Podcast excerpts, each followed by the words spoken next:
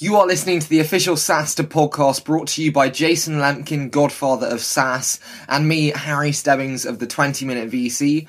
I am at H Stebbings, that's H Stebbings with two B's, on Snapchat. And Jason, well, remember the deal from Monday? Jason has three more days, that's three more days to get on Snapchat, or else we will be distributing a load of wicked SaaStr merchandise and goodies to our biggest fans, courtesy of Jason for losing that bet. That is if he doesn't get on Snapchat Snapchat by Monday. And today we are following on from part one of our 20 minute VC episode with Nicolas Dessaigne at Algolia. If you've not checked this out, then head over to the 20 minute VC on iTunes to catch that. And this part two episode will be much more SaaS orientated, really taking a deep dive into the business, its growth, scaling, and more. A little context on Algolia themselves. They deliver an intuitive search as you type experience on the web and mobile, and they were part of YC's Winter 2000 2014 batch and raised 18.3 million in May 2015 with investors including the likes of Accel, Point9, Storm Ventures and many more incredible investors. But enough from me, so it is now time to hand over the mic to Nicolas Dessaigne, founder and CEO at Algolia. Good. That's perfect. Okay, I think we're warmed up. Well, this is a follow on from the 20 minute VC. So if you haven't listened to that, we have Nicolas on the show from Algolia, uh, and we discuss the origin story in the 20 minute VC episode. And now we're going to deep dive into the world of SaaS with Nicolas. So, Nicolas, thank you so much for joining us again. Thank you for having me. Uh, now, I want to discuss all things SaaS now. We're on the official SaaS podcast. We kind of have to. So I want to start with how you moved from a, a very, this is Jason Lemkin's words here, not mine, a very mm-hmm. cheap SDK, which no one would pay for, to a web-based product and a company with a million dollar customers. Talk to me. How did that happen? Uh, that one step at, at a time. Yeah. I mean, that was a long process. No, the first thing was to realize that we were on the wrong path. And it's not so easy when you want to pivot. Uh, it was not a huge failure. You know, we had a few customers. We probably could have continued and having more. Quickly enough, we realized that it was not going to be our dream company, uh, growing fast and so on. And so, okay, what could we do differently? Focused on the feedback. People loved the user experience we created. They wanted that online. And so we moved online. Fortunately, we had some experience into building SaaS products uh, before. So we used that experience to go fast. Like a few months later, we had a beta. The beta was, let's say, problem solution fit. Uh, we realized that we had a really differentiated product uh, for that market. And then we wanted to accelerate raised money, launched the product from like the very first customers that we had to hustle to get. It was climbing a, like climbing a ladder, ladder one step at a time. Mm-hmm. Always get the bigger one and the bigger one. Absolutely, and I, I want to dive on a few things there. Um, but the first one was you said about getting uh, user feedback, and one thing that we've seen a lot of in recent SaaS sales times is kind of co-customization, where the founder and the potential customer uh, kind of work together to customize the perfect product for the customer. Was that very much part of Algolia's founding? Not so much. Actually, I think you need to find a good balance uh, between uh, what the customers are asking and what you believe is right. We did a product that was uh, very different from what was existing at that time. And so we, if we just had followed what customers were saying, we wouldn't have built the same thing.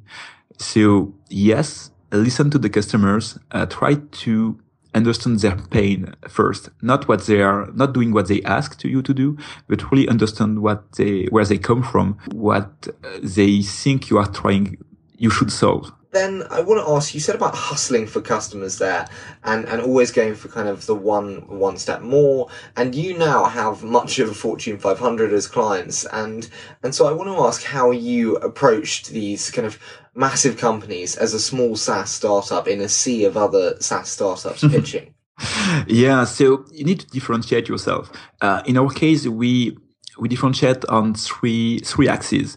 Uh, one is user experience basically what kind of experience we can enable our customers to create for their users. Uh, then we got the developer experience. It's really the interaction between developers and us, um, like the quality of the API, the documentation, the communication with support. And then the last one is infrastructure.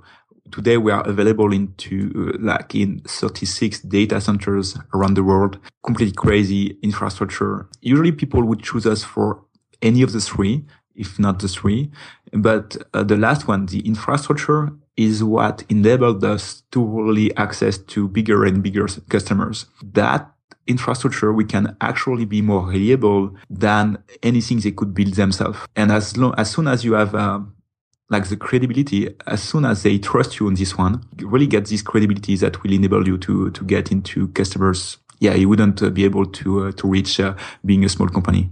And, and a recent guest on the show, Doug Pepper, said his biggest concern was startups and being able to differentiate themselves in the sea of uh, startups selling to CIOs and VPs. What would you then advise startups looking to differentiate themselves? You know, that those were three very use cases for Algolia. They're they're more template like mm-hmm. uh, ways you can differentiate? Maybe focus. Uh, focus on something that you are going to solve much better than the others. Like the big companies, like your big competitors, uh, may have like a very strong product, but it's uh, uh, it's like uh, probably heavier, more difficult to implement than anything you could build yourself. And by more going like the best of breed um, approach, having like solving one problem only and solving it better than anyone, uh, you'll definitely open doors, not every doors, but enough of them to get your first customers, and then you can build uh, on top of that. And you spoke there about your developers uh, in, in, within Algolia, and I want to discuss kind of the integration of developers and sales because mm-hmm. you've done incredibly well in in enabling a dev centric team to embrace sales from from day one, which is traditionally very kind of paradoxical sectors, sales hmm. and then t- development. So I'm I'm intrigued. How did you create this unison? That's right. No, uh, the first thing to to understand is probably our background. Both my co-founder and I have, yeah, we had a quite a long experience before creating Algolia, even if we are first-time founders. And so we deeply believed into the power of sales and marketing before creating Algolia. We knew what we didn't want in sales and marketing, but we knew it was so important. And that's probably also one of the reasons we were able to penetrate enterprises so early on in the life of the company. Uh, actually, our second hire is our VP biz dev because we knew we didn't have the skill set. And so we hired the skill set to complement the team very early. Then the how to make sure the developers themselves are thinking about uh, the success of the company is more about the culture. We have this ownership uh, focused culture where we want everyone to feel like it's their own company. We want them to take initiatives. We want take to make want them to make decisions for the best of the company and the best of the company always always go through uh, revenues uh, and growth. That is a focus that everyone needs to have in mind when they join the company. And you said there about the VP of BizDev being the second hire very early on, and, and fantastic for you for kind of seeing the having the foresight to see that it, it was skills that you didn't have. But I'm intrigued then as to the hiring process, hiring for a position where you're not skilled at. How do you know the right questions to ask, for example, when you're looking for a you know engineer, or a CTO, and you're a marketer? How do you embrace that and, and kind of approach it. Yeah, you don't know. the thing is that you don't know what to ask. And this no. is it. As a CTO, how did you know what VP as dev, you know, what VP of biz dev should be doing and what is the right question?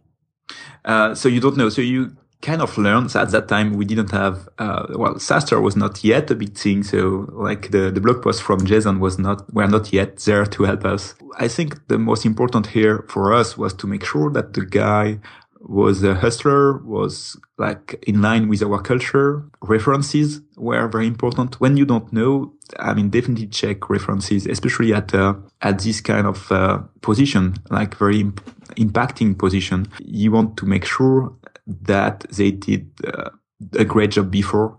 And so call references, call backchannel ref- references. It's probably going to tell you more than you could ever discover yourself. And and you you said about VP of Biz Dev. Then when did that's you right. when did you hire your first VP of sales? So that's that's a good question. I'm looking for one. Okay. So, so, so if you're listening now, then and you're a VP of sales, then get in touch. Um, okay, fantastic. Okay, so okay, so what what are you looking for now in your VP of sales?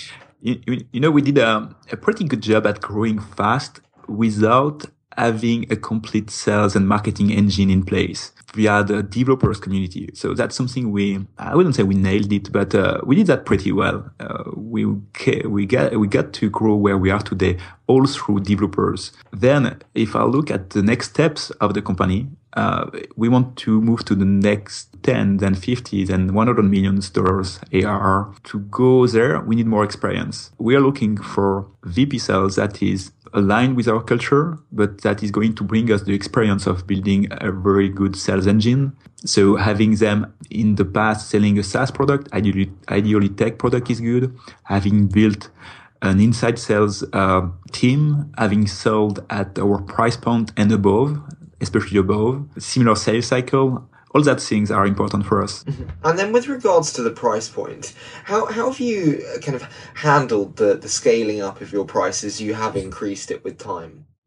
Uh, we did increase it already a few times and we are, we'll probably increase it again in the future. And I mean, it's completely normal. The product value is, uh, is increasing too as we improve the product the value is improving and so we can improve the price. What we learned in the beginning is also that a cheap product is not a good thing. So we started by a, a pricing that was really at the low end. Our biggest price was at 300 bucks a month at that time. And it was harming us in terms of credibility for bigger customers. Like, uh, if you sell a cheap product, you are not for me. And so growing, raising that price actually helped up helped us to better position ourselves. And then one of the struggles is also, you know, we are a developer focused company. Mm-hmm. One thing that is very important for developers is, is really trust and transparency. And so we don't create the price depending of the means of the customers. We, we use a price depending of the use case of the actual need of the customer. And that worked pretty well for us up to now because a developer will, would trust us even more because of that. But then the issue for us is really to find a way to bring more value to bigger customers to raise the price for them. And that's a, yeah, that's still a struggle for us today. Mm-hmm. Working on that, like premium support, 100% SLA, uh, with huge penalties if we are down, uh, all of that can bring a much higher price. And, and you mentioned there your customer base being developers. Uh, and so, what is the kind of B2 dev marketing spec look like for you at Algolia? A lot of content, a lot of what we call hacks, like powering the search for hacker news or for product hunt are kind of hacks. It's kind of like for us, we don't uh, um, make people pay for that. But we got this small logo, small branding. Lately, we did a, like just ex- describe the last one, uh, what we call DocSearch. Uh, developers are using a lot of uh, frameworks, many open source frameworks.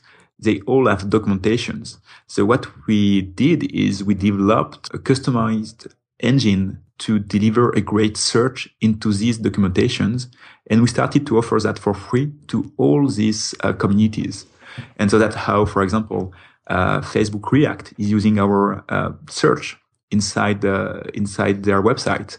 And so if you search there, you'll see a small powered by Algolia. For us, that's a great way to reach out to this uh, developers community. Mm-hmm. And then in terms of reaching out to the developer community, I'm really intrigued when, when we look at kind of the different sales models. Would you say Algolia is a top down or a bottoms up? it, it's a kind of both, but mostly bottom up. Uh, mostly bottom up because, you know, one of the trends uh, that we see today, even in enterprises, is that developers are the new hero. Like 10 years ago, uh, in big companies, the CIO, the CTO would make the choice, the technology choice. Uh, today, the developers are choosing. So having that uh, support from the developers community is helping us uh, tremendously. Um, and that's not going to change. Mm-hmm. So I think bottom up is good, but then we don't want to uh, wait for that. And so sometimes we, we would do some top down approach, uh, reaching out to, to key people to go faster, especially at the big accounts. And you mentioned there, in terms of B2 dev marketing, the the uh, element of content and how important content is for you for customer acquisition.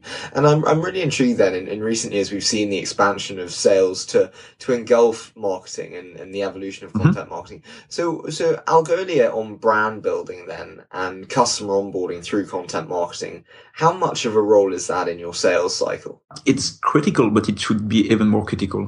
Um, we are not yet the best at uh, at getting that message out, especially for enterprise. One of our struggle today, our biggest struggle today on marketing side, is to be able to market to enterprises while keeping our developer identity, our developer DNA. That's something we are working on, uh, definitely. Can I, uh, can I interrupt and ask how? Yeah, sure. How do you do that then? Just because you know, corporate entities are very much seen as the formal suit wearing, you know, very established, yeah. and developers are much more kind of, you know, as you are and relaxed, and it, there seem to be paradoxical clashing yeah, so that's right. But then uh, it's question of like uh, setting the tone. So first thing is that at our core we are develop, definitely developers, and so we would never take like the tactics of pure enterprise companies in terms of marketing and kind of voice we would take. So we always try to keep that humble, right to the point voice tone uh, for us. But then that doesn't mean that we cannot use that same tone for with like key decision maker. Actually, actually they may uh, like it more uh, because they they are marketed so much all the day all day long by so many companies that having someone who is a bit different can be good. And then uh, we need to improve on our use of the playbook, like uh, you know. Um, webinars, um, wait, uh, like white papers, case studies, all of that we should do much more to improve the credibility of the company. Mm-hmm. One of the, one of the things we need to, we, we are actually working on improving is that today we focused so much on developers that enterprise is coming to the website may not recognize us right away as a, as the right provider, which is, which is a shame because uh, we are the right provider for them. It's getting that balance. It's it's mm. tough. Yeah, I, am intrigued. Then is is content marketing and, and brand building necessary? There, you, you said you're a top down and a bottoms up. So if taking an independent stance, is content marketing uh, important if you're entirely a top down? If you're selling purely to VPs of sales or you know CIOs, is that important? uh, probably less. It, it, will depend of the the market. If you are a purely outbound focused company uh, with a very clear narrow focus target, uh, maybe it's not as important. And we're going to dive into 60 seconds SaaStr now. So uh, I'm going to hit you with a question. You've got 60 seconds to answer it. Okay. 60 seconds per question. Okay. Per, per, question. Yeah. Don't worry. I'm going to be strict. Don't worry. Uh, so VP of sales, we. yes. we, we, yeah, we, soon. as soon, soon, as possible. as soon as possible. And the must ask questions for you in this process. Who would they hire? Uh, what uh, were you selling? I would probably ask them to explain more about what they were selling before to make sure that uh, it's aligned with what we do. And then I'd like to discuss learning on outbound versus inbound sales. What's it for you? So for us, it's uh, like 95% inbound today inbound is uh, is critical for us. I think I, I prefer inbound to outbound any day. But then outbound for us is all about increasing that deal, that leads, number of leads, targeting uh, bigger uh, accounts and bigger accounts. And so I think it's complementary. Uh, we still have a lot to learn on outbound. What we learned today is that cold emailing is not working. So we need to be much more focused into who we talk to and to be much more personalized in our outbound activities. And then teams on two continents seems like a challenge. How does it work for you? It was very, very challenging at first, but I would say that today now it, it's uh, a big strength um, because it enables us to be global first, to have that diversity in the team in terms of opinion. Everybody is contributing more that way. Uh, also to hire talents it's so difficult, so competitive to hire great talents here in the in San Francisco.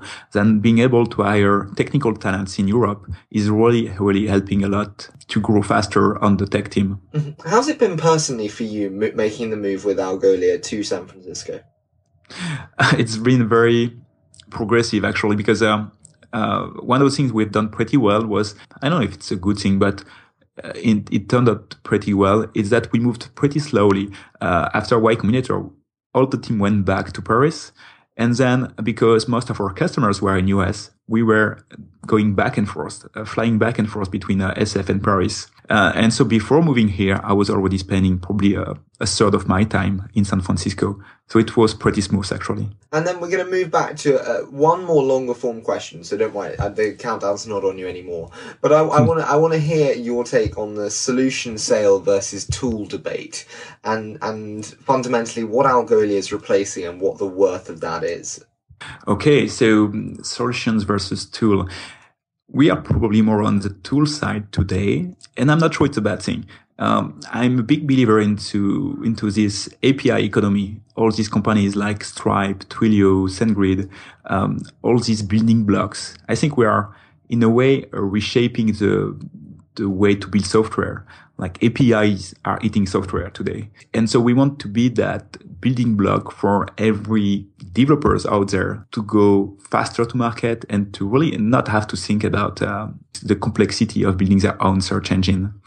Uh, same thing for what happened with Stripe. Solutions, yeah, I am probably more for our partners, at least for now. Um, maybe later on, we'll probably invest more on, on that. But having partners building solutions of top, on top of Algolia would be great, which doesn't mean that we shouldn't sometime uh, be more focused in our marketing, uh, getting some key case studies, like for specific verticals, like having some vertical marketing is always helpful to showcase how uh, our solution can bring a lot of value in uh, specific verticals.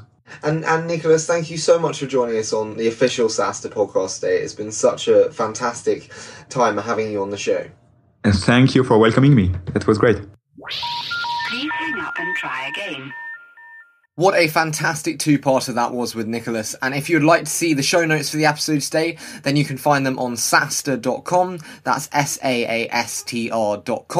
And don't forget to head over to Snapchat and add H Stebbings, that's Stebbings with two B's. And we look forward to welcoming Jason Lemkin to Snapchat by Monday. Remember that one. And thank you so much, as always, for all your support for the show. We so appreciate it, it and we look forward to bringing you next week's episode.